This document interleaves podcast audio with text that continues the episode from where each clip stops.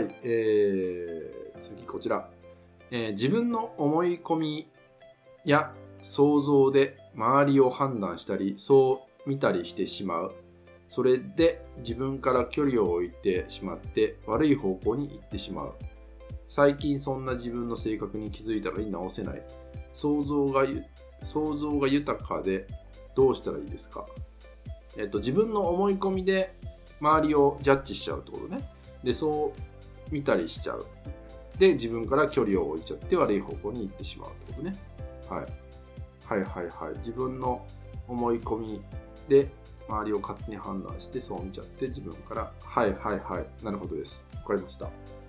まあ僕もありますそれ。実は。だから気持ちは非常にわかります。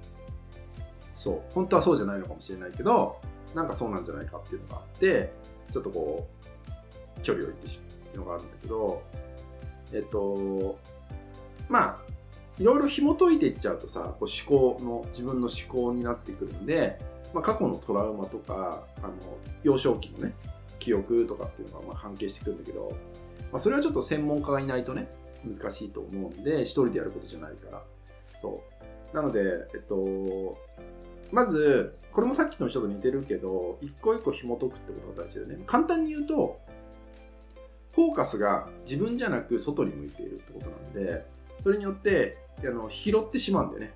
そういろんなこと。あの悪いこととかを拾って、まあ、悪いかどうかは別として悪いんじゃないかと拾ってしまうってことが、まあ、無意識に起きてしまってる状態だと思うんでそう。まあどうしたらいいかっていうと、まあ、答えはシンプルで自分にフォーカスするってことなんだよね。そう。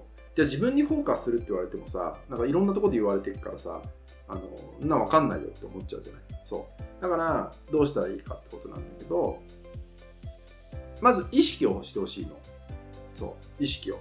なんでか、どういうことかっていうと、自分どんな時も自分に問いを持つってことが大事なんだよね。自分に問いを持ってあげるってことが大事。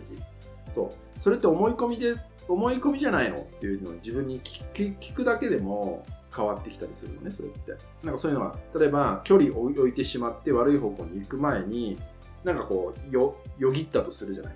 例えば何々さんはこうでこうで私のことを悪く思ってるかもしれないとかっていうのがあった時に、まあ、思い込みじゃないの。もしくはそれって実際どうだったのっていうのを聞いてみるの自分に。そう実際嫌われてたのとかそう。なんか実際になんかこう言われちゃったのとかっていうのをね自分に質問するの。これセルフカウンセリングっていうんだけどそうするとね大半が起きてもないことだからのがあるのね。そう。でだから友達に友達にその質問をされたとしたらなんて質問し返すみたいな感じ？なんで、どうしたらいいと思うって聞かれた時に自分だったら何て答えてあげるってことをやってみるとこれが自分との会話自己対話ってやつなんだけど問いっていうのが生まれてくる。自分に問いを持つってことはフォーカスが自分に当たるように自然となっていくんでそうすることによって自然とあ今私こう感じてたんだなっていうのが見えてくるの。そう。なんで思い込みっていうのがもし現段階で分かってるんであれば思い込みですそれは。そう。だから 起きてもないことだからその別にそこに距離を置く必要もないってことだよねそう考えるとそうでそれでさ実際に関わってみてやっぱ違うなこの人とか。なんか苦しいな辛いなっていうのがあれば別に距離を置けばいい。だって自分にとってはマイナスだから。ね。違和感を感じちゃうぐらいだったら。そう。僕もありましたそれ。あのなんか気持ち的にはその場に行きたいんだけどまあちょっとあまりちょっと苦手な方がいてジンマシン出ちゃったのね。そう。ジンマシン。別になんかされたわけじゃないんだよ。だけどなんか多分これはねエネルギー的な空気的な問題なんだけどジンマシン出ちゃってやばいなと思ったそう。だからそういうのであよやめとこっていう判断をしたの最終的に僕は。そう。じゃあまあ楽にはなった。いろんなことが。仕事もうまくいくようになったっていうのがあるんで実際に起きてしまったことっていうのはでそこは悪かったらやめればいいしでもただただそれが例えば思い込みで悪い方向に行っちゃってんだったら思い込みだからってこと。そうただの思い込みなんで自分に聞いてみてください。それって実際どうだったの？真実はどうだったの？って聞いてみるだけで答えは出るとかなと思います。はい。ちょっと大雑把な回答になっちゃったけど。そちょっとそこを意識してもらえるといいかなって思いますね。はい。最後ですね。マイナスの憶測とプラスの憶測でありますよね。自分のコンディション次第なのかなと思ってます。ああ、そうですね。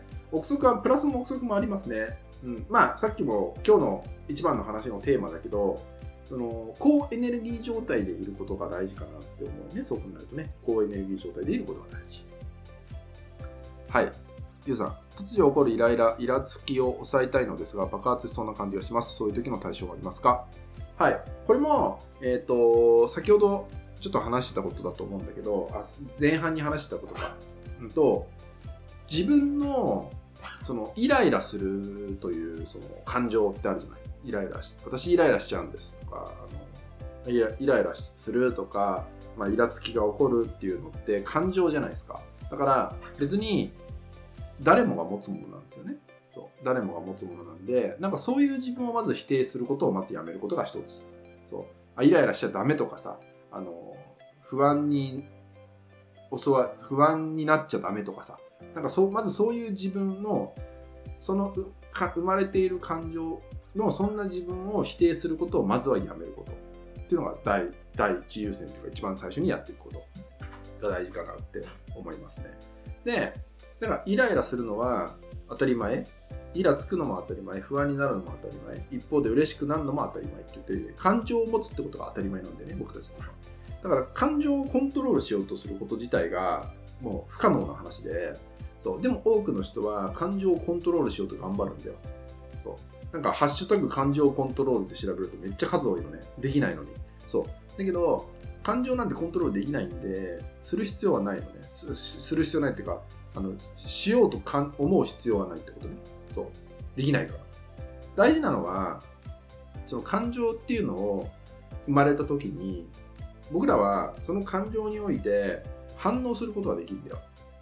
その反応を選択することができるそのイライラに身を任せるって選択もできればそのイライラに気づいて自分を制御させる戻させるあの落ち着かせるといった選択もできるってこと。こういうふうに判断ができるの一つ一つにおいて僕たちっていうのは。